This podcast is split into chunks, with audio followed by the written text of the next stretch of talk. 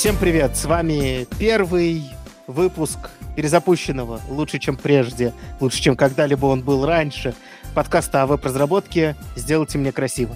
И с вами, как всегда, я, его, можно сказать, хост, Денис. А еще у нас есть Петя. Привет, Петя. Это я. И Миша. Привет, Миша. Всем привет. А, у нас на сегодня есть замечательный... Блин, надо поменьше экать. Я послушал первый подкаст, и я там много экаю. Кто, кое-кто еще у нас тоже много экает. Но, да. короче, это непрофессионально. Извиняемся за все последующие э. Так вот, э, у нас на сегодня есть две крупные и практически... Ну, они даже в нашей среде будут холиварные темы а уж э, статьи с этими темами всегда раздувают горнило мирового пожара, в котором сгинет весь наш мир. И мы начнем с одной из таких тем, и эта тема может условно называться «Протесты». Не протесты, а про... протесты. Протесты? Ладно, все. Так, протесты. протесты. Вот Обсуждаем протесты. Э, это по программированию. В общем, ну, когда программы там 2 плюс 2 равно 4, она должна убедиться, что это вот так. Товарищ майор, это не про то, что вы подумали. Это как ЕГЭ, только, только программирование. Прекрасно, у нас pre-show перетекло. О, кстати, прекрасно, что вы начали со своих тупорылых шуток. Я напоминаю, что у нас есть pre-show. Оно распространяется по секретной ссылке в описании основного выпуска. И спешите насладиться, там мы ругаемся матом и высказываем абсолютно неполиткорректные суждения по много каким поводам. А, вот, пришел, я пропиарил, ведущих назвал, тему назвал, давайте говорить, наконец, серьезно. Значит, э, я маленький-маленький лид сделаю. Значит, что именно тестировать и как, это вообще, ну, типа, огромный вопрос в сфере фронтенда. И тестов существует миллион видов. И как вообще с этим жить? Э, кто из вас, я забыл, кто из вас готовит эту замечательную тему? А, мы договорились, я буду докладчиком. Ага, Миш, давай, расскажи тогда ты все, что хочешь сказать по этому поводу. Значит, у нас поводов к этой теме было несколько.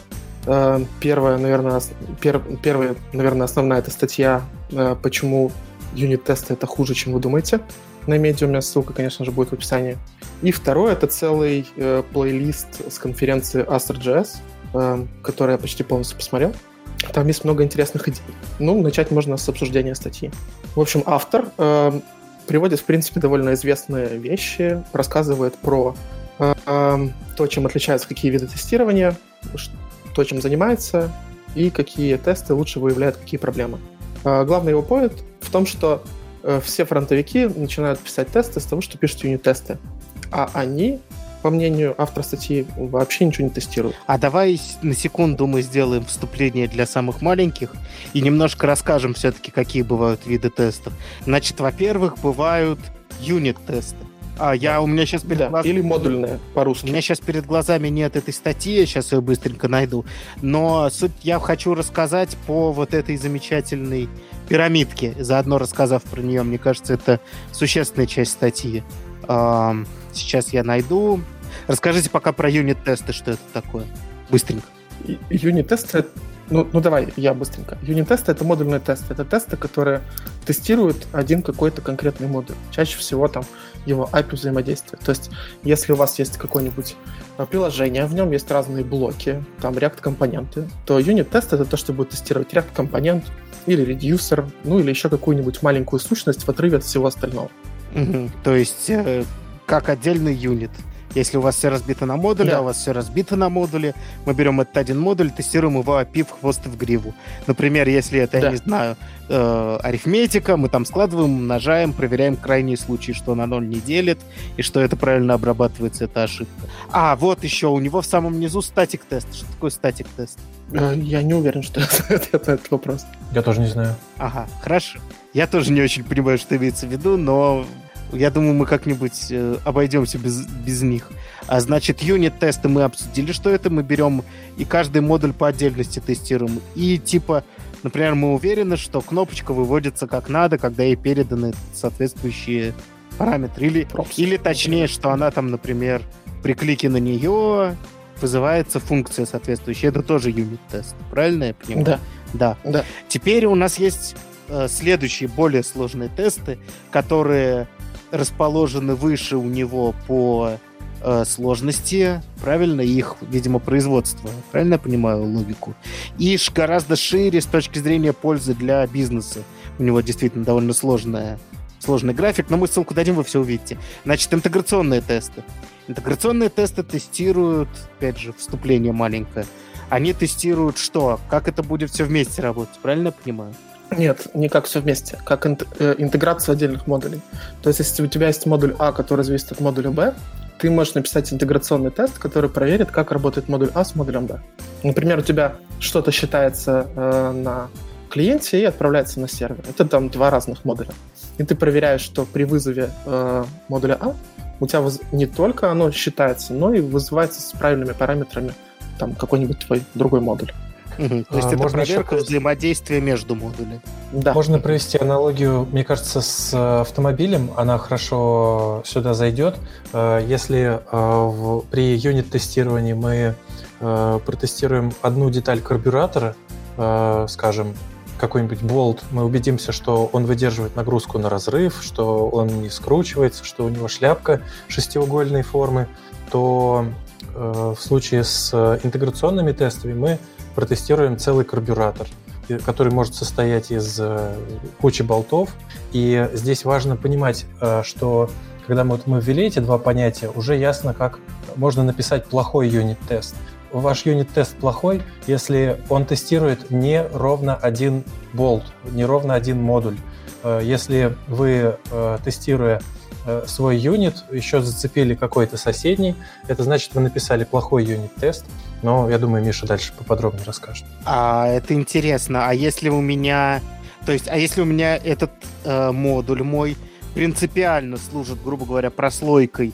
То есть он, например, э, берет данные с бэкэнда, обрабатывает и отдает, ну, форматирует их как-то, правильно? И отдает, например, фронту. Ну, mm-hmm. вернее, клиенту, да, в каком-то формате. Как я это могу принципиально отдельно исследовать, ведь он создан для взаимодействия. Ну, тут да, тут вступает такая штука, как моки. Угу. Но я бы об этом чуть позже поговорил. Хорошо, давай запомним про моки. Проговорим угу. уже окончательно, типа, последний тип тестов, про который мы будем говорить. Это то, что в статье называется end-to-end тестами. Это, как я понимаю, проводя аналогию с машинами, что она завелась и может проехать круг по трассе. Угу. Да. То есть там один тест, что она проедет круг по трассе, другой тест, что она проедет задним ходом круг по трассе и так далее. То есть так, чтобы протестировать разные узлы, но при этом, чтобы весь сценарий был real То есть обычно это то, что называется еще иногда user stories. Правильно я понимаю? Mm, не уверен.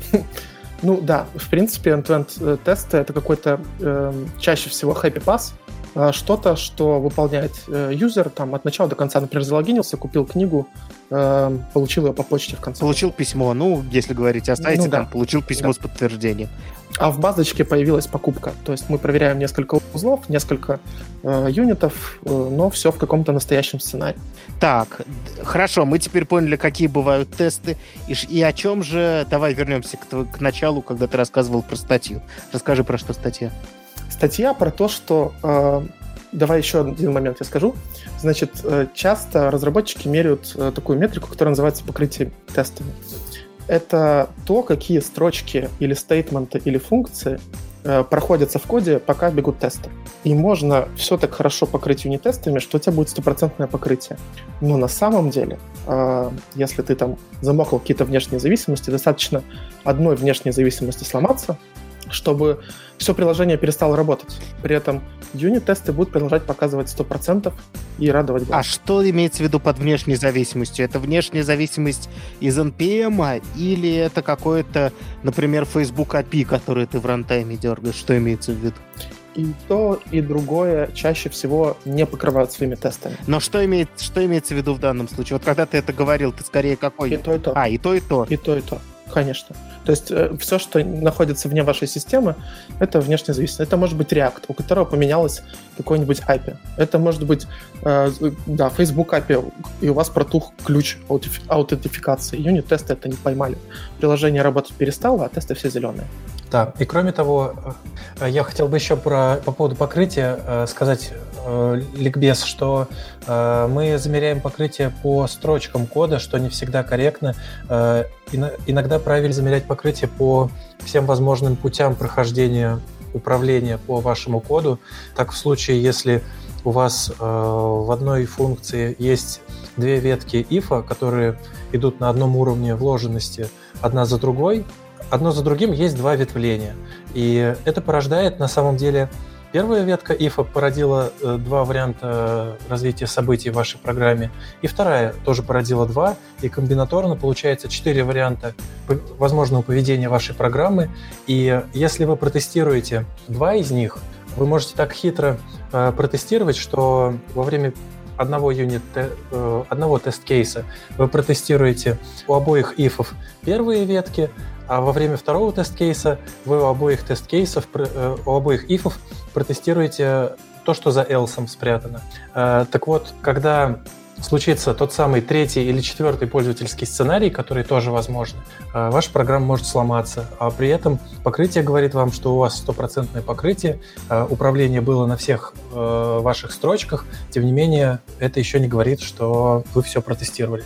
Да, я только хотел... Это, это хороший кейс про то, что строчки не всегда отображают все возможные стейты приложения, даже в случае простого юнит-тестирования модуля.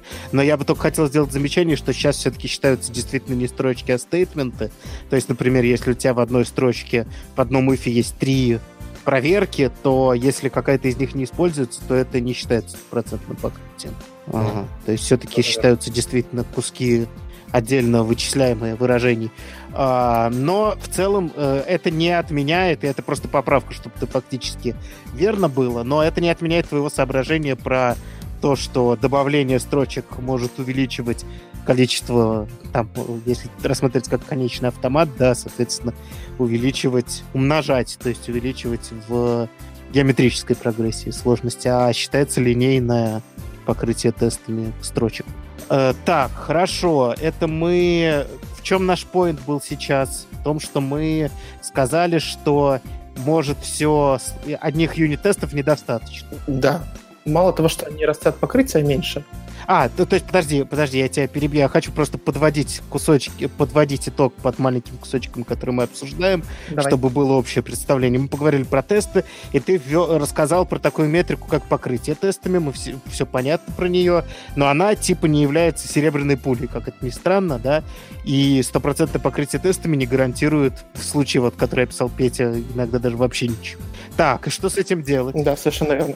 Эм, Тут вводится такая метрика, которая называется ROI.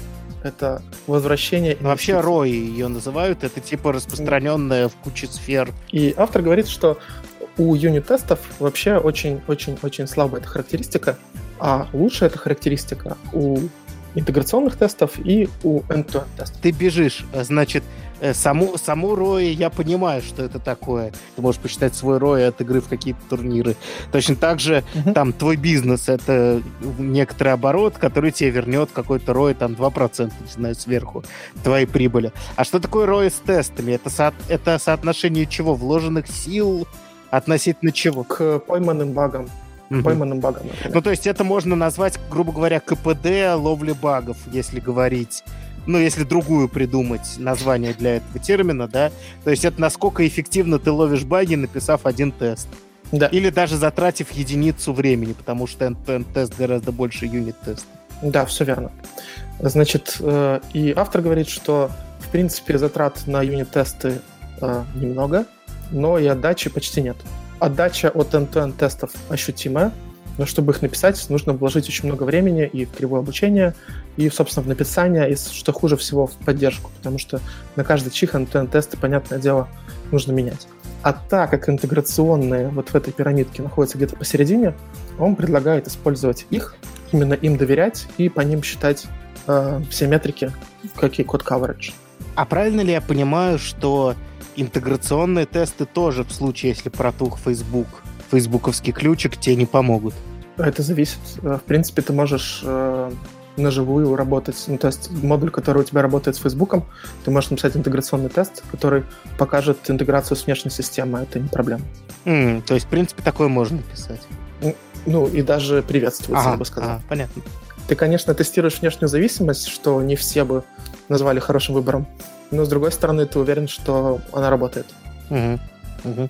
Ну, я, кстати, с посылом э, согласен. И действительно, если э, юнит-тест не может, трудно написать такое количество юнит-тестов, которые э, хорошо среагируют, если сломается какой-то базовый пользовательский сценарий, а написать end-to-end тест, который делает этот самый важный пользовательский сценарий можно, и он будет весьма нестабилен, он будет ломаться, едва у вас э, даже люди, занимающиеся, казалось бы, чем-то не связанным, э, будут очень легко ломать этот тест. Так говорит практика, которая у меня есть. Но это же вроде хорошо, типа fail fast. Uh-huh. Это вроде круто считается. Uh-huh. Если ты быстро узнаешь об ошибке, нет? Да, это круто. К сожалению, с NTN-тестами все так просто. Они, их нельзя запустить на прикомит хук это что-то, что поднимает там Selenium, э, долго гоняется, там может занимать полчаса на большом проекте. Поэтому fail-fast здесь не работает. Это самые дорогие с точки зрения исполнения тестов, и они падают уже довольно поздно. Ну да, это и чинить их довольно действительно больно. большой минус. Тут э, требуются хорошо отлаженные CI, CD системы. Если у вас э, зрелый проект, в котором это все настроено, то работает вообще офигительно. Если вы только начинаете, то, наверное, у вас еще какие-то есть более базовые, как вам кажется, более простые проблемы. Э, книжки на эту тему написаны, что э, много есть сторонников, что э, с этого стоит начинать. И обычно, когда говорят о test-driven development, приводят, ну, я часто встречал какие-то смешные примеры. Классика — это программка, которая римские числа конвертирует в арабскую запись. И mm-hmm. там, там все красиво и замечательно. А когда вы пишете большой проект, вам кажется, что вот прямо сейчас сесть и неделю, а то и больше, до месяца разработческого времени убить на написание end-to-end тестов, для вас это выглядит очень рискованной инвестицией, а, но э, написаны книги о Continuous Delivery, в котором предполагается, что вы занимаетесь этим постоянно, и на самых ранних этапах э, построения. О, давайте про это, давайте про это поговорим. Давайте отложим пока TDD, потому что, насколько я понимаю, когда речь идет о TDD, речь идет именно о юнит-тестах. То есть, что мы пишем юнит-тесты на модуль раньше, чем мы пишем код модуля. И, ну, то есть end-to-end тесты это уже я вопрос тоже. дальнейшей интеграции. А давайте немножко поговорим про стоимость поддержки тестов, о чем мы немножко упомянули уже. А, вообще-то говоря, стоимость поддержки любых тестов довольно высока, то есть в том числе и юнит-тестов. Я, в моей практике нет. Типа 90% тестов, которые написаны, никогда не падают потом. А вот в моей практике... А, с end-to-end где-то 100% падает. А есть ли смысл в таких тестах, которые потом никогда не падают? Ну, ты не меняешь модуль, он у тебя лежит. Да, прости, Петя. А, да, хотел про юнит-тесты сказать, что э, если э, у вас есть э, модули, которые... Ну, это, конечно, э, здесь сразу идет встает вопрос о качестве кода. Если у вас э, код с высокой связанностью, а я в свое время написал такого, э, который сильно э, отдельные модули, в котором обильно друг с другом общаются, то вы вынуждены, тестируя такой код, вынуждены писать много моков, и если вы вдруг хотите произвести, добавить какую-то фичу, и упаси боже, вам потребуется изменить интерфейс чего-нибудь там, то это сразу будет для вас означать просто взрыв 30% всех ваших юнит-тестов, которые вы очень старательно написали там сотнями, и вот они все взорвались от того, что вы поменяли э, интерфейс у чего-нибудь и взорвались справедливо, потому что вы замолкали. Да, они для этого да. и нужны. А, но вам тут надо работу работать, а вы вместо этого из пустого в порожнее переливаете, интерфейсы в тестах описываете. Так что чревато бывает. Ну хорошо, я перефразирую. У хорошего кода Ах, вот как. ломают. ну извини. Ну да, спорить не буду. Ну, который редко меняется. То есть, если э, код не меняется, если какая-то стабильная часть, ну, так юнит-тесты проживут всю жизнь и выпилятся вместе с этим кодом. Ну, это на моей практике так. Uh-huh. End-to-end ломаются постоянно. То есть один тест ломается в цикле жизни не один раз. То есть достаточно поменять какие-то селекторы, достаточно там, ну, изменения в продукте-то постоянно происходят Вот end-to-end тесты тоже надо постоянно. А давай, давайте скажем, вот так, вот такой вопрос у меня встает. Смотри, допустим, я сделал, ну, мы не рассматриваем такой пример, как я, например, поменял выдачу основного модуля, используемого э, кучей других, в куче мест на клиенте, например, на фронте. Поменял выдачу, и теперь там вместо одного объекта массив объектов приходит, и никому об этом не сказал, э, и потом все сломалось, да, мы это не рассматриваем. Предполагается, что если я такое сделал, то это какая-то общая задача, и это в тех местах, где это было важно, поменяли. Предположим, такой замечательный мир. Возникает вопрос от того, что я, предположим, я внеся какие-то изменения, поломал какой-то, ну, Юнит-тесты проверяют же все, в том числе крайние случаи. Если я поломал какой-то юнит-тест, а этого вообще не встречается в реальной жизни, какая вообще польза от этого юнит-теста? Объясните мне. Ну, то есть... Ну, отрывай его, если считаешь, что нет пользы. Да, тут такое дело. Угу. Какие-то вещи вообще там решаются, например, типизацией, да? Ну, зачем проверять то, что там проверяет за тебя ага. TypeScript? Не забегай вперед. Паровозы типизация наша не... вторая большая часть. Это, это, это понятно. Ну, тем не менее. Это там частая тема, когда просто проверяют входные параметры на крайние случаи. А для этого ну, есть другие инструменты. То есть, грубо говоря, если подводить итог статьи, но не нашему обсуждению, то э, она состоит в том, что меньше юнит-тестов делаете, больше end-to-end тестов. Правильно я понимаю? А, больше а интеграционных тестов. Потому что end-to-end очень сложно поддерживать. Правильно я понимаю? Да. Ну, от себя скажу еще, что end-to-end тесты, конечно, нужны, на критическую бизнес-функциональность, чтобы человек мог залогиниться, купить ваш товар и получить письмо с подтверждением. Uh-huh. Вот, но их должно быть какое-то ограниченное количество, чтобы не повязано, ну, не завязаны в их поддержке. Вот, а осталь... основная часть тестов пусть будет интеграционной по автору статьи. Я свою рекомендацию еще хотел бы вдогонку кинуть, что э, если ваш проект совсем не покрыт тестами, как это часто бывает, то часто можно встретить рекомендацию забросать его, сделать э, быстрое грязное покрытие э, всего кода э, функциональными end-to-end тестами, э, и э, end-to-end тесты быстро растят вот этот метрику покрытия, которая, кстати, редко измеряется для них, но считается, что они быстро растят эту метрику, но покрытие при этом плохое, потому что редко удается проверить большое количество вот этих веток в коде. И, и только затем, э, когда проверены вот эти базовые позитивные сценарии, э, уже приступать к написанию юнит-тестов. Ну, говоря о ситуации, когда тестов нет совсем. Хорошо, рекомендация понятна. А скажите мне, давайте разберем вот этот пример мне кажется, это будет завершающий, э, завершающий момент темы тестов. А, вот э, мы говорим, юнит-тест — это на конкретный модуль. End-to-end, например, что пользователь может залогиниться и заказать. А каким образом, например, давайте вот возьмем то же самое.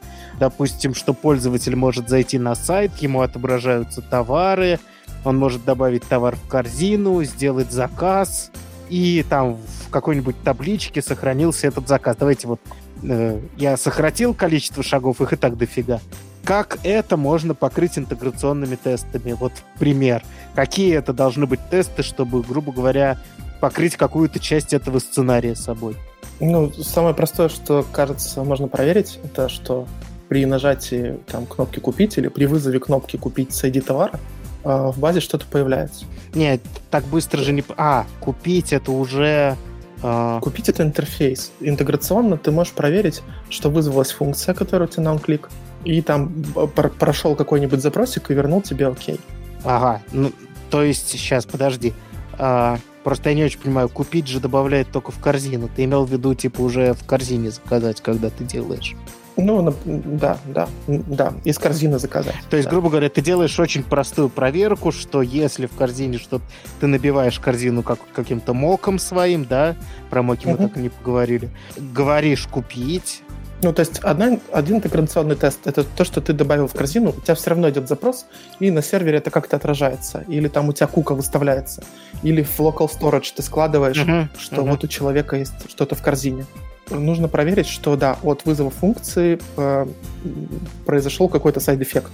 Это будет вполне себе интеграционный тест. То есть, грубо говоря, он, Потом... у нас был, про, про, прости, я сейчас буду очень, очень uh-huh. аккуратно по шагам. То есть у нас есть модуль, э, который отображает маленькую карточку товара, в которой есть кнопка «Купить». Его юнит-тест гарантирует, что мы передадим в пропсах он э, э, charge, да, допустим, назовем это, Uh, он, он buy, клик, не знаю, неважно, как мы это назовем, это самая сложная задача. Uh, и что, кликая на кнопку, вызывается функция, которая ему передана. Мы это проверили, юнит-тест. Теперь мы пишем интеграционный тест, который э, про э, работу нескольких модулей. А именно, что кликнув на уже отрендеренный компонент и передав ему что? Настоящую функцию с соседнего модуля, да, ну, это уже больше похоже на end-to-end. Все-таки я бы исключил вот этот момент с браузером. Я бы писал, что вызвав функцию, э, которая привязана к этой кнопке, но это... Ну, я не уверен, что я прав в этом моменте. Когда ты уже работаешь с браузером, это, мне кажется, на 90%, что это будет end-to-end тест. Здесь действительно в, в литературе труд весьма размыта эта граница, где кончается интеграционный тест и начинается функциональный. Так что, да, здесь могут быть э, разногласия. Это проще, проще на примере бэкэнда. проще, например, на примере бэкэнда, что у тебя есть один сервис, который зависит от другого, ты этот один дергаешь, и тебе возвращается результат, который произошел в результате взаимодействия со вторым сервисом. Ну, я не знаю, пришел SuccessOc, как ты проверил, что там это добавилось? Это же, ты же проверяешь интеграцию. Может, он всегда SuccessOc ну, хорошая, отвечает? Ну, если ты там, ну, хорошая практика, это более информативные ответы, конечно. Mm. Вот, ну, можно в базу сходить. А, то есть, во- во-первых, типа, хорошо бы для удобства интеграционных тестов тогда делать общение между, например, модулями или между API более более информативным, чтобы можно было проверить, что, что вернул. То есть, грубо говоря, чтобы он вернул запись, которую добавил. Да, например. айдишник какой-нибудь. В идеале, и ты бы увидел, что там что-то. Хорошо, а вот расскажи мне все-таки интеграционный тест в случае с этой кнопкой. Получается, я должен туда просто не абы какую функцию передать, а ту, которая реально генерит э, вызов. Ну, например, у меня есть отдельный модуль, который может вернуть, типа, настоящую функцию, это тубаски. Я типа ее добавляю, передаю туда настоящий ID и проверяю, что вызвалась уже она. Это уже интеграционный тест? Или он еще слишком маленький, чтобы быть интеграционным? Кажется, вполне Если в тесте замешано более одного модуля, если замешано более одного модуля, то это интеграционный тест обязательно. Угу. Ну, я, кажется, примерно понял. То есть end-to-end проверяет полностью всю историю, и поэтому он может упасть в миллионе мест. И пишется гораздо сложнее, потому что вам нужен уже реальный браузер, правильно? А значит, это нагрузка да. и на CI и CD-систему, э, и на инфраструктуру, и это значительное время, и много чего может упасть как следствие. Угу. Интеграционный тест мы все-таки стараемся выйти за пределы модуля, и как-то проверить, что они друг с другом состыковываются более-менее, как кусочки пазла, да. А юнит-тест проверяет тупо отдельный конкретный э, модуль. Кажется, все понятно. Мне кажется, мы просто, Похоже мы просто обязаны найти гифку, в которой э, человек в очевидно новом доме пытается открыть одно окошко, оно замечательно открывается. Тут же на соседней стенке он успешно открывает другое окошко, и, но при попытке открыть оба окна одновременно э, стены расположены под 90 градусов, и окна сталкиваются. Да, да. Э, это называется юнит-тесты написаны, там есть саркастическая подпись. Нет ни одного интеграционного теста. Ну да, или, и, или просто когда у тебя две ручки друг в друга упираются, то же самое, да. Угу. Ну, типа, когда внутрь открываются окна, и две ручки открытия друг к другу тупо упираются, и все. Mm. Там ты даже одну не откроешь. Mm. Вот. Mm. Да, это смешно. А, хорошо, мы поговорили чуть про статью, поговорили про тесты, мы посоветуем несколько докладов на эту тему. Что мы в целом посоветуем про тесты? Писать, не писать, полезно, не полезно? Обязательно писать. Моя практика показывает, что э, даже плохие юнит-тесты э, часто отлавливают то, что не отлавливается другими способами. И вообще, если можно автоматизировать любой труд, его нужно автоматизировать. А труд тестировщика в том числе. Да, это правда. Действительно, ручное тестирование одно из самых медленных вещей обычно в всей процессе большого сайта какого-то.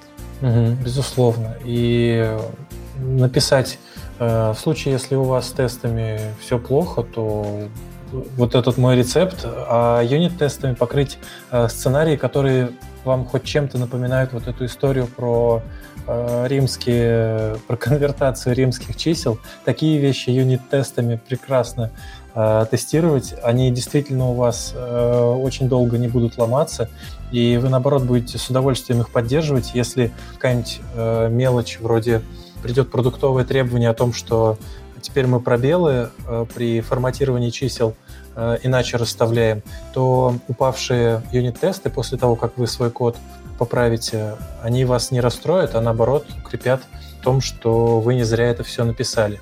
Вы, возможно, сами увидите после этого какие-то крайние случаи, которые, о которых вы раньше подумали, а после правок э, вы о них забыли. Да, самое смешное, что таких мест во фронтенде очень мало.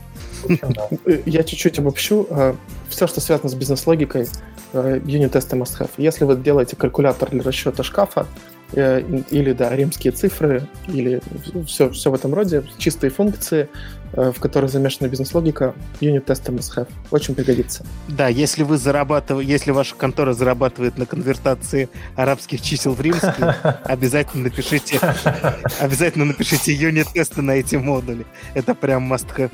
Хороший совет от Миши. И на этой замечательной ноте мы заканчиваем тему теста. Вот, и переходим к не менее холиварной теме. Да, тема про типизацию.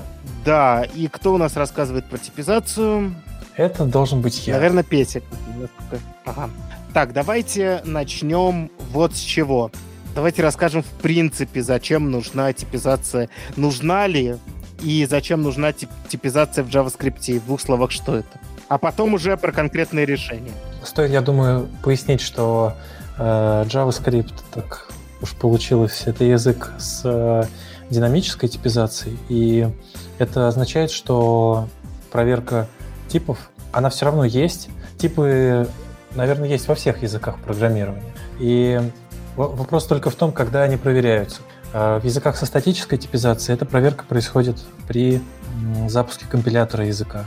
В языках с динамической во время исполнения кода.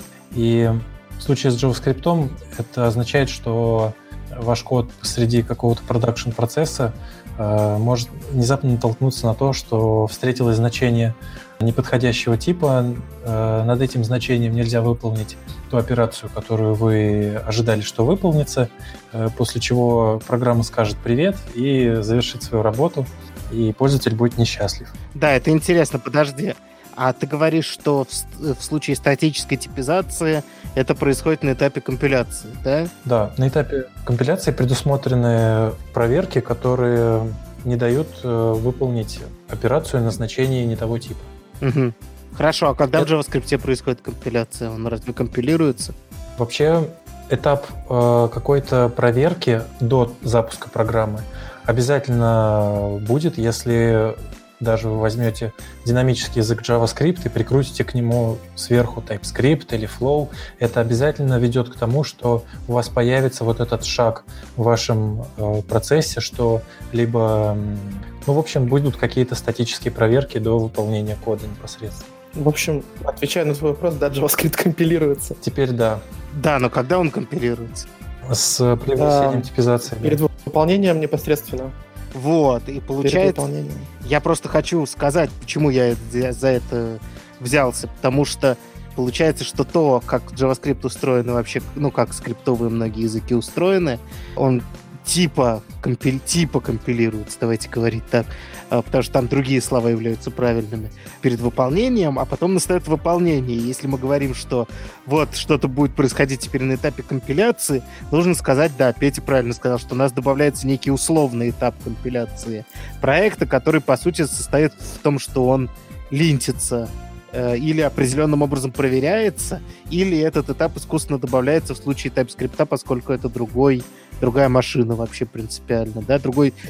Транспайл Другой, другой язык вообще принципиально, ну, над множество JavaScript. Так, э, про это примерно понятно, то есть классический пример — это когда ты пытаешься поделить, а там у тебя строка. Да. Или это еще ничего, да? А вот когда ты пытаешься взять length, потому что ждешь, что у тебя там массив, а у тебя там undefined, да? Вот самая частая проблема рантайма, по-моему, это это или попытка вызвать функцию у объекта, и там тоже undefined, да? Undefined is not a function, по-моему, самый популярный запрос. Type error, да. В поисковых системах.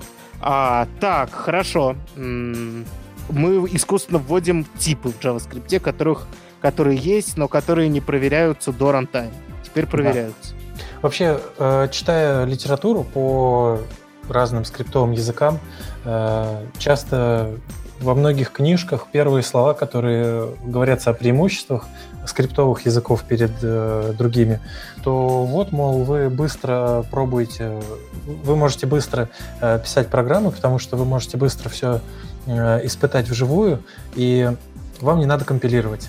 Это выдается за преимущество. Теперь вот представьте, приходят люди, говорят, мы же раньше жили неправильно, это было плохо, нам было неудобно. Мы от вот этого преимущества, которое много где разрекламировано, мы от него отказываемся, хотим э, ну, транспилировать, компилировать, статическими проверками хотим заниматься, себя буквально по рукам бьем. Это кажется, что для того, чтобы этим заниматься, должны быть какие-то весомые причины.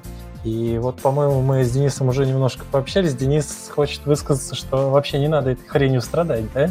Ну, не надо спойлерить, я должен был вступить в самый ответственный момент, Эх. когда ты, не ожидая подвоха, повернешься ко мне спиной, а я всажу тебе кривой и отравленный нож ехидства в спину и выиграю этот раунд, не начиная его.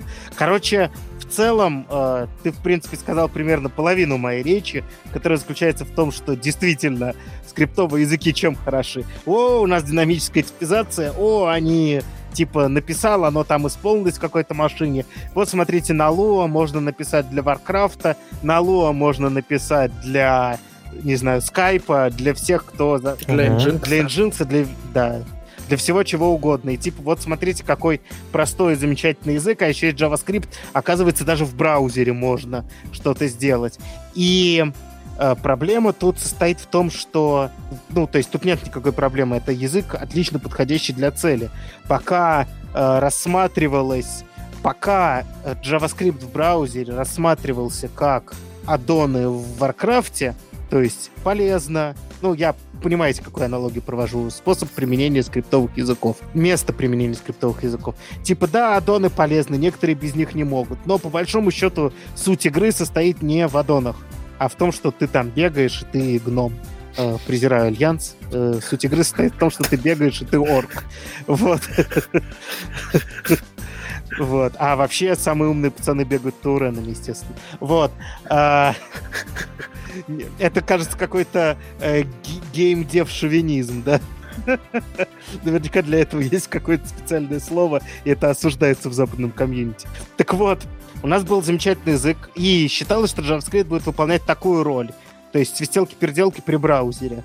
Э, типа вот у нас есть серьезный браузер, который занят серьезным делом, и типа чуть-чуть JavaScript, который легко написать, встроить, и он типа вы, выполнится в своем контейнере, и все. Но мы столкнулись с тем, что JavaScript стал занимать гораздо больше места. И внезапно выяснилось, что для того... Ну, и если бы все оставалось именно так, или хотя бы он был на уровне, не знаю, jQuery и там небольших анимаций страницы, все бы было ничего, и статическая типизация даже в голову бы никому не пришла. И я все еще считаю, что главная причина... Ну, тут просто очень часто говорят, JavaScript плохой язык, а, ему нужно, потому что в нем нет статической типизации, в нем нет типов. А, я настаиваю на том, что JavaScript неплохой язык, а учитывая, что он с совмещенными парадигмами, на нем еще можно писать как совершенно омерзительно, так и совершенно волшебно. И... Так и функционально. Да, так и... Да, совершенно верно. Молодец.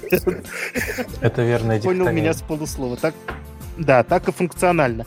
И у JavaScript нет никаких проблем. Проблемы у людей, которые на нем пишут жутких монстров, которые занимают, там, я не знаю, 100 тысяч строчек кода, я лично считаю, если мы будем говорить сейчас абстракт, потому что лично я считаю, что какая-то статическая типизация в каком-то виде все равно нужна для очень больших проектов. Но я считаю, что э, нам нужно переосмыслить, нам как э, веб-девелоперам и комьюнити, нужно переосмыслить то, каким образом мы используем JavaScript.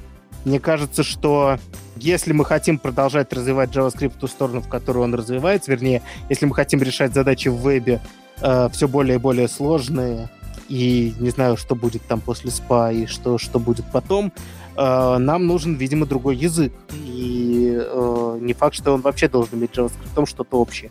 Мне кажется, что нужно пересмотреть использование JavaScript и, может быть, продолжить его использовать в отдельных каких-то маленьких, не связанных вещах, и, ну, типа, писать по-прежнему маленькие сниппеты, которые будут каким-то чудесным образом работать вместе. Потому что те монстры, которые сейчас появляются и являются нашими сайтами, да, для них JavaScript плохо подходит, но мы вынуждены писать на нем, потому что ни на чем другом нельзя для браузера написать.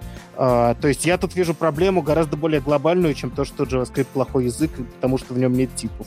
Вот. Это, да. собственно, была вся моя тирада по этому поводу. Можете прокомментировать. Я думаю еще, что вот этот вот этот проигрыш, который мы получим, э, который заключается ну, в необходимости транспиляции или какой-то статической проверки, он э, сильно преувеличен, если э, мы вообще представляем, что происходит. Происходит то, что браузеры за последние годы стали, конечно, куда быстрее обновляться, и фичи в них стали доставляться до конечных потребителей куда быстрее, чем когда-то это было. И все-таки нам не хватает этой скорости, все-таки э, приходится поддерживать браузеры, которые мы не любим, а писать хочется уже на современном JavaScript с поддержкой тех фич, э, которые нам нравятся. Обязателен э, для современного фронтенда, и, видимо, HTTP 2 не отменит, к сожалению, эту необходимость, этап сборки, когда множество ваших модулей – которые вам удобно версионировать, удобно, ну, прежде всего, версионирование и в целом удобство программирования. Вам удобно программировать кучу файлов маленьких и затем собирать их в бандл, который вы никогда даже не смотрите без особой необходимости. А, в итоге добавить вот к уже существующему у вас, у вас в любом случае есть какой-то процесс э, подготовки из ваших сорцов, напичканных комментариями и... Не, подожди, подожди, подожди, я, я тебя, подожди, а? подожди, подожди, я тебя вынужден прервать. Я тебя вынужден прервать, потому что ты очень растекаешься мыслью, и ты говоришь про то, что процесс транспиляции так уже есть, не надо этого бояться. Ну, да. Речь про, когда речь идет, например, о введении типизации на проект без типизации, появление еще одного процесса в э, в ну, как это называется, ну, в цикле, короче, разработки вообще никого не пугает. Ты понимаешь, что нужно миллион кода переписать. Зачем ты вообще говоришь, что ты борешься с ветряными мельницами? Никого не пугает, что нужно что-то скомпилировать. Всех пугает, что это начинается другой язык. И давайте про, про это поговорим. Про а, то, что вот. ты по-другому уже пишешь все. Не всегда так. Thanks God. Э, спасибо, что у нас есть системы типов, которые позволяют не типизировать все и сразу. И я конкретно говорю про Flow. Э, вы можете и дальше называть ваши файлы с расширением .js. Э, вы можете и дальше не писать никаких типов, если вам так уже захотелось. Но можете постепенно, постепенно начать типизировать ваш код, и Flow позволяет Flow позволяет делать это постепенно. В случае с TypeScript э, подожди, все... подожди, слишком быстро, слишком, слишком быстро, слишком быстро. Да, действительно. Э, мы же про типизацию уже все поговорили. Миш, ты про типизацию в целом хочешь что-нибудь рассказать нам еще? Если очень быстро, uh-huh. то самый большой плюс это не только там падение в compile time, но и IntelliSense. Я это что очень такое? давно использовал это автодополнение в браузер. Ага. В редакторах. Я очень давно использовал, ну, да, простите, в редакторах, там, в WebStorm, в VS Code. Очень давно использовал JSDoc, ага. который выполнял эту задачу. И, в принципе, э, он же и ловил какие-то проблемы. Сейчас мне очень нравится, что есть еще и типизация, и можно использовать более элегантные методы. В принципе, я за типизацию. Мне нравится. То есть, э, сейчас давайте быстро опишем, что такое типизация. Если раньше вы писали функцию которая принимала два параметра, я не знаю, грубо говоря, map, вы написали свой map, а, она принимала массив и функцию, и эта функция там тоже принимала три каких-то параметра, то теперь в коде это описываете не только комментарием в условной форме, или даже не комментарием в фиксированной форме, как JSDoc, а вы описываете прямо в коде типы тех данных, которые вам приходят, и типы тех данных, которые э, вы отдаете из функции. Правильно mm-hmm. я понимаю? Да, То есть так. это самое главное изменение. То есть вам нужно покрыть все ваши функции и вообще все использование каких-либо переменных. Правильно я понимаю? То есть, когда вы создаете переменную, вы тоже должны сразу указать, какого она типа. Да. Не, не обязательно. Она может вы, вывеститься, если это конст, это строка. Можно ничего не писать и... А, ну то есть есть а... какая-то... Какой-то ум в этом есть. а, уме... а умеет ли хоть кто-нибудь из решений, мы сейчас углубимся подробнее в то, как каждый из них устроено, делать что-то похожее на Haskell, то есть догадываться о сигнатуре функции по тому, какие, какие функции, опять же, она внутри зовет или что она делает с данными. Да, да. Это кто умеет так Введение делать? типов это... Да. Это то решение, которое мы использовали, активно использовалось выведение типов. И типов мы писали мало, и в большинстве своем они выводились. Ага, это кто так умеет? Это Flow про TypeScript, я не уверен. В TypeScript есть э, до некоторой степени выведение типов, но во Flow оно более мощное. Ага, просто это прикольная тема. То есть нужно попробовать, чтобы оценить ее пользу для людей. Хорошо, значит, про типизацию мы примерно поговорили. Значит, давайте теперь про два основных решения поговорим, которые сейчас есть. Если вам продали типизацию в каком-то виде, то есть вы захотели... Что это конкретно для вас означает? Какие это неудобства на вас накладывает? Вот с точки зрения процедуры разработки. Я хотел сказать, что э, на самом деле неудобство появится, безусловно, по меньшей мере э, этап э, вот этого статического анализа, э, но, как вот уже Миша говорил, в том или ином виде вы вообще-то всегда подразумевали, что вы не готовы принимать полный спектр значений э, в каждой вашей функции. Вы всегда э, считаете, что э, когда вы пишете код, у вас есть какие-то соглашения, которые будут соблюдаться. И это здорово, если вы хотя бы эти соглашения в JS-доке зафиксировали э, да. в комментарии. Который Спасибо, никто не спасибо Петь. Это, это, спасибо, Петь, ты, наверное, обозначил самое главное неудобство, ровно то, о чем я и спрашивал. Э, хорошо. Значит, неудобств никаких нет, как я понял, да? Mm-hmm.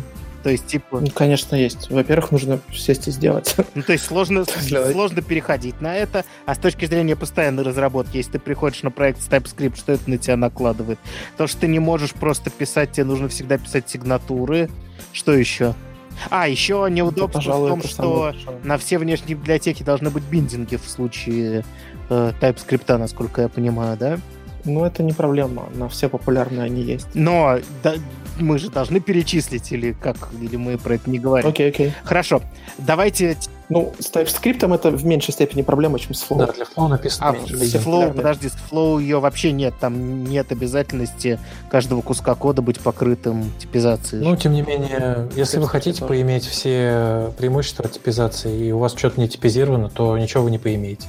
Хорошо, давайте, какие у нас есть решения? У нас есть Flow, у нас есть TypeScript. Чем они принципиально отличаются? У них разный синтаксис, и есть ага. э, разный внутренний подход к тому, как уже распознавшиеся типы, э, неважно, после type inference, который сработал или не сработал, или после того, как вы явно задали этот тип, как отнесется к нему э, статический анализатор. Для меня очень важное различие — это то, что flow на этапе подготовки кода просто вырезается из кода, то есть проходит статические проверки и выкидывается. А TypeScript, э, он преобразуется в какой-то свой код. То, как делает, например, Babel CS6, э, только здесь э, транспайлер TypeScript превращает то, что вы написали в JavaScript. То есть с Flow, в принципе, вы пишете тот код, который уже будет работать. С TypeScript это не так. Вы пишете что-то, что потом будет скомпилировано. Да, будет справедливо сказать, что у Flow нет рантайма, и Flow э, просто вырезается из вашего кода. У TypeScript есть рантайм, и есть issue, заведенные на TypeScript в их репозитории, в котором код, э, скомпилированный под э, просто JavaScript код, который вы ожидаете, и скомпилированный TSC, это компилятор TypeScript, код, дает разные результаты. Это вообще последнее, чего вы ждете от статического анализатора, что он меняет поведение вашего кода. И у меня вообще есть перечень э, вещей, которые отличаются. Я подготовился. TypeScript еще заставляет вас переименовать все ваши файлы в расширение .ts. Вот первое прям что вас ударит по лбу, если вы решите перейти на него в существующем проекте. Но если вы начинаете... А можно ли то... из TS файла заимпортить JS файл? Хм. Для этого надо, чтобы для этого JS-файла были написаны DTS, definition типов. Есть, ага. ну, если это библиотека, то для нее они написаны. Если вы написали, вам ну, придется да. Вообще не обязательно. Там, там вроде есть такая тема, как Allow.js. Если ты в конфиге пропишешь, что можно, тогда таки быть можно. Mm. Если не напишешь, то по умолчанию нельзя. Ага, понятно. Насколько я помню. Нет, ну, то есть, э, давайте сейчас быстро скажем, что принципиальное отличие состоит в том, что Flow — это библиотека, которая подключается, я так понимаю, что э, есть для Бабеля написанный это плагин, плагин да. да, который... Да, это просто... а в случае... В случае с TypeScript это, это свой компилятор совершенно отдельный, он строит свое, свое синтаксическое дерево. Есть э, доклад э, Андрея Раенко, я, наверное, мы добавим ссылку на него. Там э, в самом конце Андрей рассматривает перспективы, как вы можете встраиваться и как-то это синтаксическое дерево сами анализировать. Так вот, в случае с Бабелем вам гораздо проще будет написать плагин, а Microsoft, то есть Microsoft вообще-то следит за TypeScript, они даже не документируют э, свое AST, вот это синтаксическое дерево, и написать ваш плагин для TypeScript будет гораздо сложнее. Ну, TypeScript это вообще другой язык да, он похож на JavaScript, но типа у вас будут проблемы с этим, потому что это э, надмножество JavaScript, и там, например, часто какие-то пропозалы появляются раньше уже непосредственно в коде, и вы можете типа использовать какие-то вещи раньше, чем они где-либо появится. Ну, проблема не совсем в этом. В, во Flow на самом деле та же ситуация, это тоже над множество JavaScript, там есть конструкции, которых в JavaScript нет, но э, Babel, как, ну, транспилятор Babel хорошо задокументирован, транспилятор TypeScript задокументирован плохо, и, э, в общем, ясна позиция разработчиков или менеджмента, что они не хотели бы, чтобы кто-то Э, написал плагинов, которые потом придется им, по сути, поддерживать. Они выпустят новую версию, и ваши плагины сломаются, что в целом плохо для экосистемы. Угу. Хорошо. Давай про отличия еще.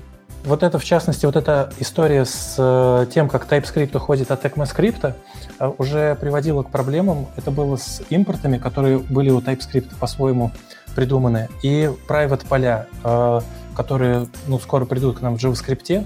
А, Все это было придумано раньше в TypeScript по-своему, и сейчас это будет конфликтовать с ECMAScript нашим стандартом, в то время как во Flow таких проблем пока что, насколько я знаю, еще не было. А что значит будет конфликтовать? Объясни, пожалуйста. В вашем коде на TypeScript, если вы применили эти фичи, например, импорты в том стиле, как они в TypeScript были, у вас будет другой синтаксис, отличающийся от ECMAScript. Ну да, получается, что как будто бы над множество, а реализация другая. Ну, они оба над множеством являются, но Flow вторгается в ваш код как-то более деликатно. Э, их э, философия состоит в том, чтобы Flow всегда было просто вырезать из вашего кода. И э, шаг, который добавится к вашей сборке, он, он действительно будет состоять именно в этом. Он выбросит э, из вашего кода все типы, после чего по получится понятный э, JavaScript. Э, насколько я помню, там даже комментарии останутся. Вот. А самое смешное, что, по-моему, можно писать на Flow таким образом, чтобы это даже был валидный JS-код если вот эти вот двоеточия с типами оформлять в комментарии. То есть, с одной стороны, их поймет Flow, а с другой стороны, если вам вдруг придется без транспайлера это куда-то запихнуть, оно не упадет. Но это просто... Это да, это прикольно, но это просто более уродливо выглядит, понятно, да? Вокруг каждой нотации у тебя появляются комментарии. Но эта фишка, мне кажется, очень... Мне кажется, эта фишка, она не столько э, прикольная для использования, сколько очень красноречива по подходу людей, да, к тому, как они предлагают решать эту проблему типизации. Ну, строго говоря, э, типа TypeScript можно использовать в JS-доке, и там примерно такая же штука была. Я видел доклад, в котором рассказывали, как постепенно перейти на TypeScript. И там был такой прикол. То есть, если вы совсем уж не хотите это делать, то есть приемы, чтобы TypeScript держать подальше от своего кода, но при этом он приносил какую-то пользу. Но вообще говоря, я слышал приколы про то, что э, типа, как жить мне, человеку, э, который привык к TypeScript, без шикарных подсказок в IDE, то, про что ты, Миша, говорил, да?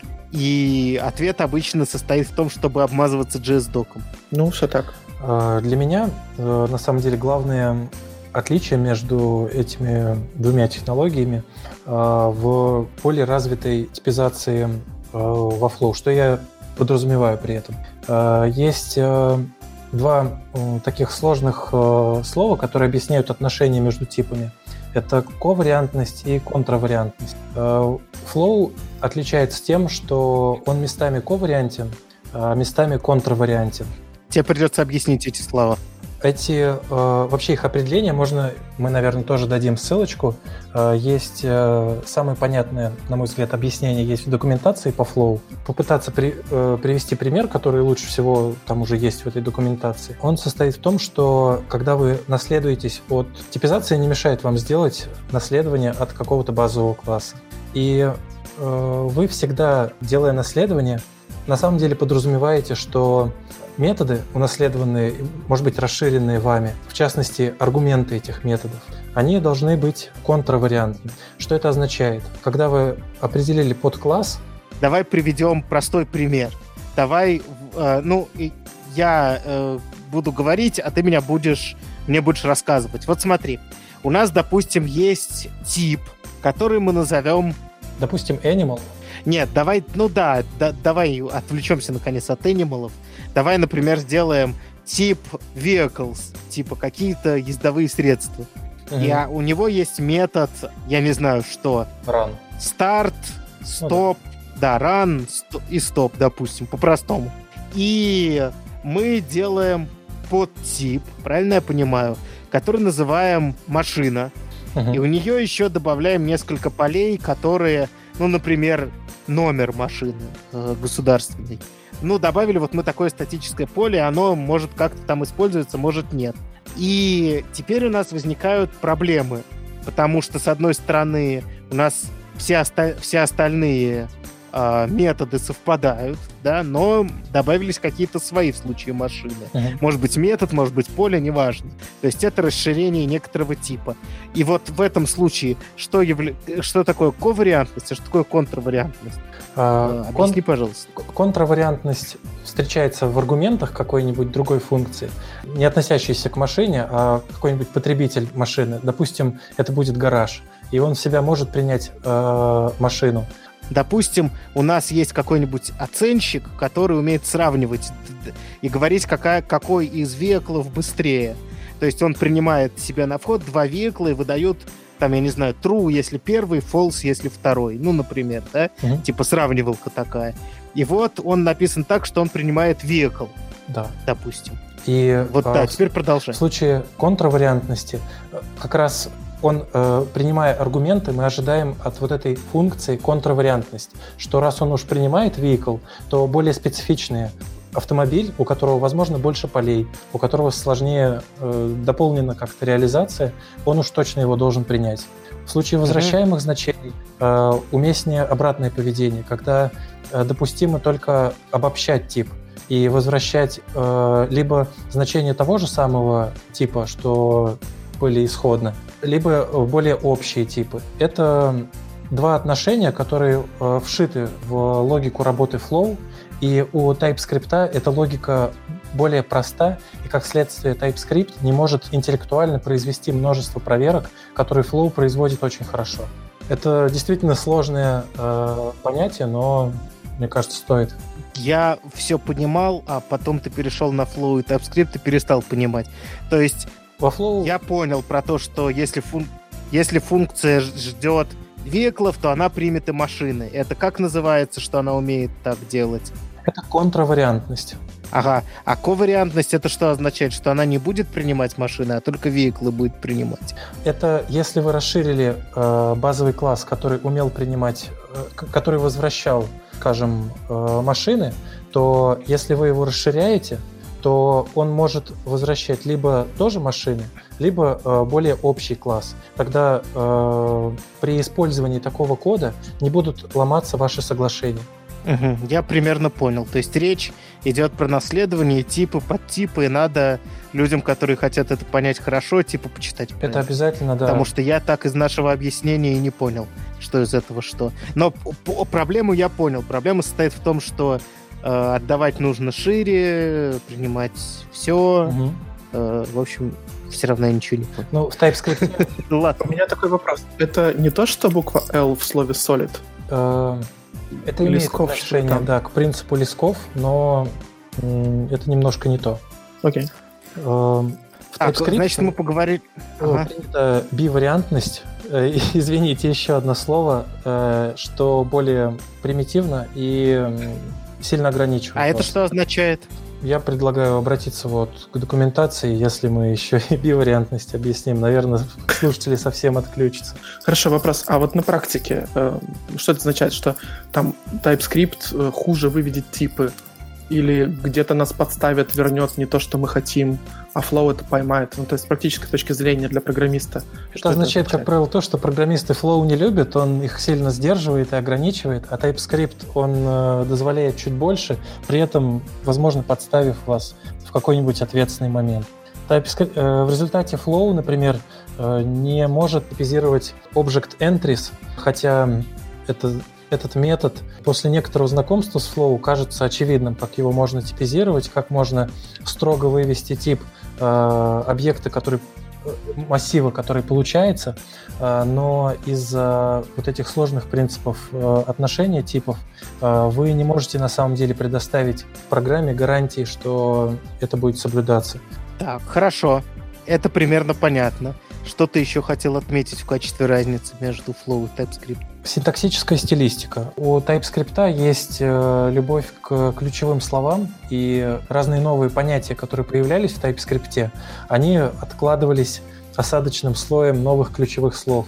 В итоге вы можете в коде на TypeScript увидеть такой набор модификаторов Protected, Static, Read-Only, Prop – вот будьте готовы, что ваш код э, будет полон таких чудесных слов. Во Flow это более минималистично и подход более сдержанный к расширению синтаксиса.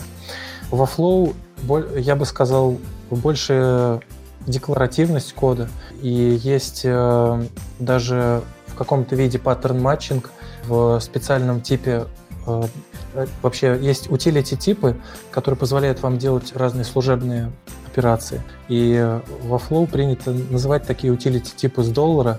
Есть utility тип э, call, и фактически в этом э, типе есть э, pattern matching, в то время как в TypeScript похожий функционал выражается более императивно. Вот это тоже к стилистике. Если кто-то из вас больше любит декларативный подход в коде, то, скорее всего, вам больше понравится Flow. То есть декларативный, могу ли я сказать функциональный? Или это не совсем корректно будет? Он больше похож, да, на функциональный подход. Ну, просто pattern matching это прямо из функционального мира паттерн. Я бы даже сказал, что TypeScript больше похож на ООП. Вот это вот все. Public Protected Interface. Это прям Java, это прям Java Java. Угу. А, И многие правильно адепты, я понимаю? Да, да. Адепты скажут вам, что у Flow есть такой недостаток, у него, видите ли, э, нету Protected, э, и вообще ну, модификаторы слабоваты. TypeScript хороший, в нем Protected есть. Если для вас это прям такой довод, то смотрите. Ну, вообще, я думаю, что мы заб- забавно, у нас получилось довольно простое деление. Uh, вот как в моей голове, во всяком случае, по результатам твоего разговора. Я не понял про ко и контр и би вариантности, но я обязательно про это почитаю. А вот по поводу Flow versus TypeScript такой вопрос. Значит, получается, что Flow — это Facebook, более функциональный, более щадящий к текущему коду, и React — это я в последнем пунктом говорю, потому что, ну, это Facebook, React, более нативная поддержка React. Или в React, я не знаю, как правильно сказать. А TypeScript это у нас над мно... Ну, ладно, это тоже над множество. Ну, как бы свой язык. Могу я говорить, что это как бы чуть-чуть другой язык, который старается быть похожим на JavaScript все равно пока что. Да. Это Microsoft. Угу. Это больше ООП, подход по потому что я услышал. И это Angular. Вообще TypeScript То есть в мире достаточно Angular, хорошо. В мире, да, в мире Angular первым выбором является TypeScript, э, насколько я понимаю. Ну, вообще, да, ты прав на 100%, но в React-проектах вот тоже активно Да, да, я не говорю. Я говорю, что если мы ставим... Э... Angular, то точно ставим TypeScript без выбора. Да. У тебя нет выбора. Ага. Вот, я просто хотел сказать, что, грубо говоря, если ключевые слова прописывать технологии, то вот у меня в голове примерно так сложилось. Теперь давайте поговорим про то, что бы советовали вы. Я так понял по словам «дескать», то бишь едва-едва и надысь, что Петя у нас топит больше за флоу. Правильно я понимаю? Да, все так. Ага, Миш, ты, ты что думаешь по поводу этого условного противостояния? Эм, давай я займу противоположную сторону.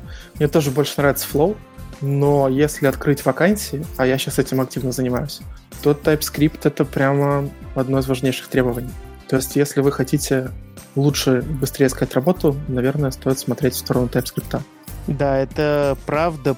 И многие доводы, которые пишут в некоторых статьях в пользу TypeScript, они немножко устарели, в частности, про поддержку IDE.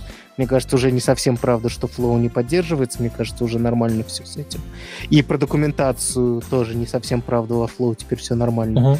Но по поводу вакансий, в силу того, что некоторое время назад TypeScript вроде обладал более развитой инфраструктурой, больше было TypeScript, и поэтому если в названии вакансии написано что-то из этих слов, то это 90% TypeScript, я так понимаю. Все так.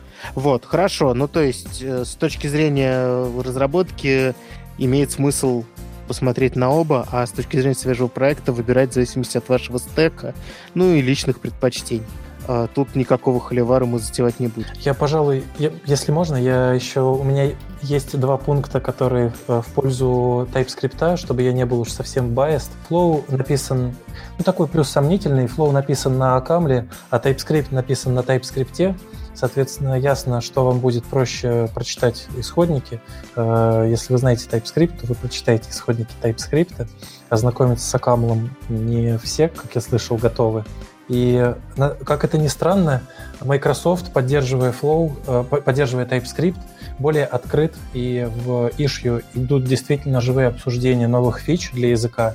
Э, разработка Flow, к сожалению, более закрыта, и э, есть просто бот, который из внутренней монорепы Facebook подкладывает новые изменения во внешнюю репу, и issue висят незакрытыми годами, потом бот их автоматически закрывает – баги не чинятся, и э, это все про Flow. У Flow есть э, проблемы в плане открытости и дружественности для, для сообщества. Удивительно. Если так спросить, не зная ничего, кажется, что ты будешь во всех смертных грехах обвинять скорее Microsoft. Да ладно, почему? Ну, мы начали с того, что вот они поддерживают и не дают никому АСТ, так что тут паритет какой-то с работой с сообществом. Но их можно понять в плане, что они не хотят поддерживать то, что кто-то нафигачил, а начнут этим пользоваться, а им придется это поддерживать, иначе их инфраструктура пострадает. Если говорить про то, во что я верю, тут заметили, да, выбор слова, я практически, поскольку я живу в мире реакта, я скорее сперва попробую Flow для, для типизации на своем проекте, а потом уже TypeScript, если мне чем-то Flow не понравится. А если говорить, во что я верю, я верю больше тоже во Flow, потому что, ну, не знаю, Facebook смог сделать самое крупное комьюнити вокруг фреймворка, э, вокруг React. В том числе благодаря, может быть, техническим решениям, может быть, благодаря бессовестному пиару, еще чему-то, но я вижу успешный кейс у Фейсбука с реактом. Я не говорю сейчас херни, я же правильно все говорю? Это, да, же те же, это же примерно те же ребята. Вот. И я не вижу успешных юзкейсов у Microsoft. Я вижу... Что... А, я вижу. Например? ну, VS Code же. Он прям продает тебе TypeScript. Только поставь VS Code, сразу будешь писать. Но VS Code это же идея. У меня, например, WebStorm. Чем он плох? Кажется, VS Code сейчас прям семимильными шагами шагает по нашему миру фронтенда. Обещаю его попробовать и сказать свои впечатления. Денис, хочу откусить от э, темы, которую мы потом обязательно осветим, про State of JS. Э, просто ремарка, что за 2017 год отмечался всплеск э, большого интереса к Flow, и сейчас в 2018, к сожалению, этот интерес угасает.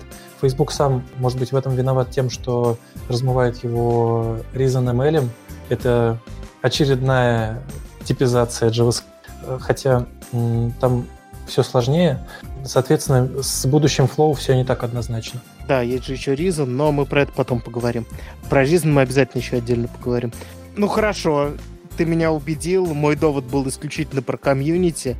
Ты наблюдаешь негативные тенденции в этом комьюнити.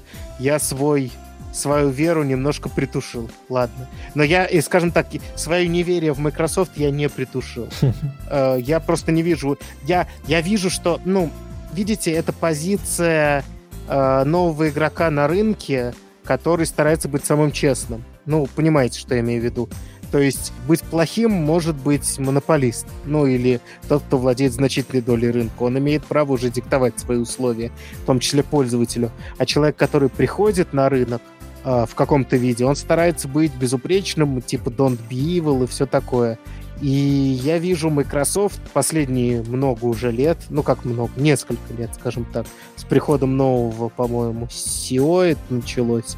Он старается очень хорошо играть на поле open source. Прям очень хорошо. Но мне кажется, это от слабости. Вам не кажется так? Ну, вообще, если про этот случай с типизацией говорить, тут Flow, наоборот, игрок, который пришел слабый, немощный, и вдруг э, заполучил свою долю популярности, отыграл ее у Microsoft, который с TypeScript уже, наверное, лет 10, не ошибусь, если скажу. Если не mm-hmm. больше. Он изначально вообще как, как обфусцированный JS-пакет для .NET поставлялся чтобы на нем писали бэкэнщики фронтенд. Хорошо, а по поводу поведения Microsoft, у меня одного такое впечатление, вам кажется, что просто ребята поменяли свой подход? Ну, смотри, сейчас вообще многие корпорации ставят на open source. А почему? Ну, то есть Потому что это деньги, как ни странно. Open source это деньги. GitHub это деньги, там, а Red Hat это деньги. Так далее. А какие деньги Может, ты имеешь в виду? Это такое... Может, они делают так же, как э, с заделом на будущее, и рассчитывают, что завоевав поддержку у аудитории, наконец-то они поняли, может быть, что если вам э, симпатизируют программисты, то потом вам начинают симпатизировать все остальные, можно понадеяться? Ну, не только в этом дело. Есть прямые деньги. Например, через GitHub можно продавать Azure или какую-нибудь другую майкрософтовскую тему. Mm. Мне кажется, так. Mm-hmm. Um... Ну да, всем нужны пользователи. И Facebook, и Microsoft. Если пользователи программисты, можно будет потом продавать продукты для программистов. Ну, мне кажется, вы как-то... Вы интересно, конечно, интерпретируете. Хорошо, я не буду спорить, я скажу только свое соображение, что размер комьюнити часто является Э, главной причиной выбора той или иной технологии. А чем популярнее технология, тем лучше она становится усилиями внешнего комьюнити, что экономит вам э, миллиарды часов разработки и улучшает ваш продукт. Поэтому вкладываться в open source имеет вот такую ROI, закольцовывая наш разговор с тестами. Хорошо, э, я не знаю, насколько полезен был наш разговор, но он точно был образователен. Мы рассказали про в этом выпуске про типизацию, про тесты. И я думаю, мы на этом будем завершать, потому что мы больше ничего не успеваем. Мы и так, я не знаю, сколько мы уже наговорили, точно больше часа. Последние слова, Петя? Да, мне, мне больше нечего добавить. Окей, Миша? Всем пока. Да, всем пока. Спасибо, кто был с нами. Ждите следующих выпусков. Слушайте, пришел. Пока-пока.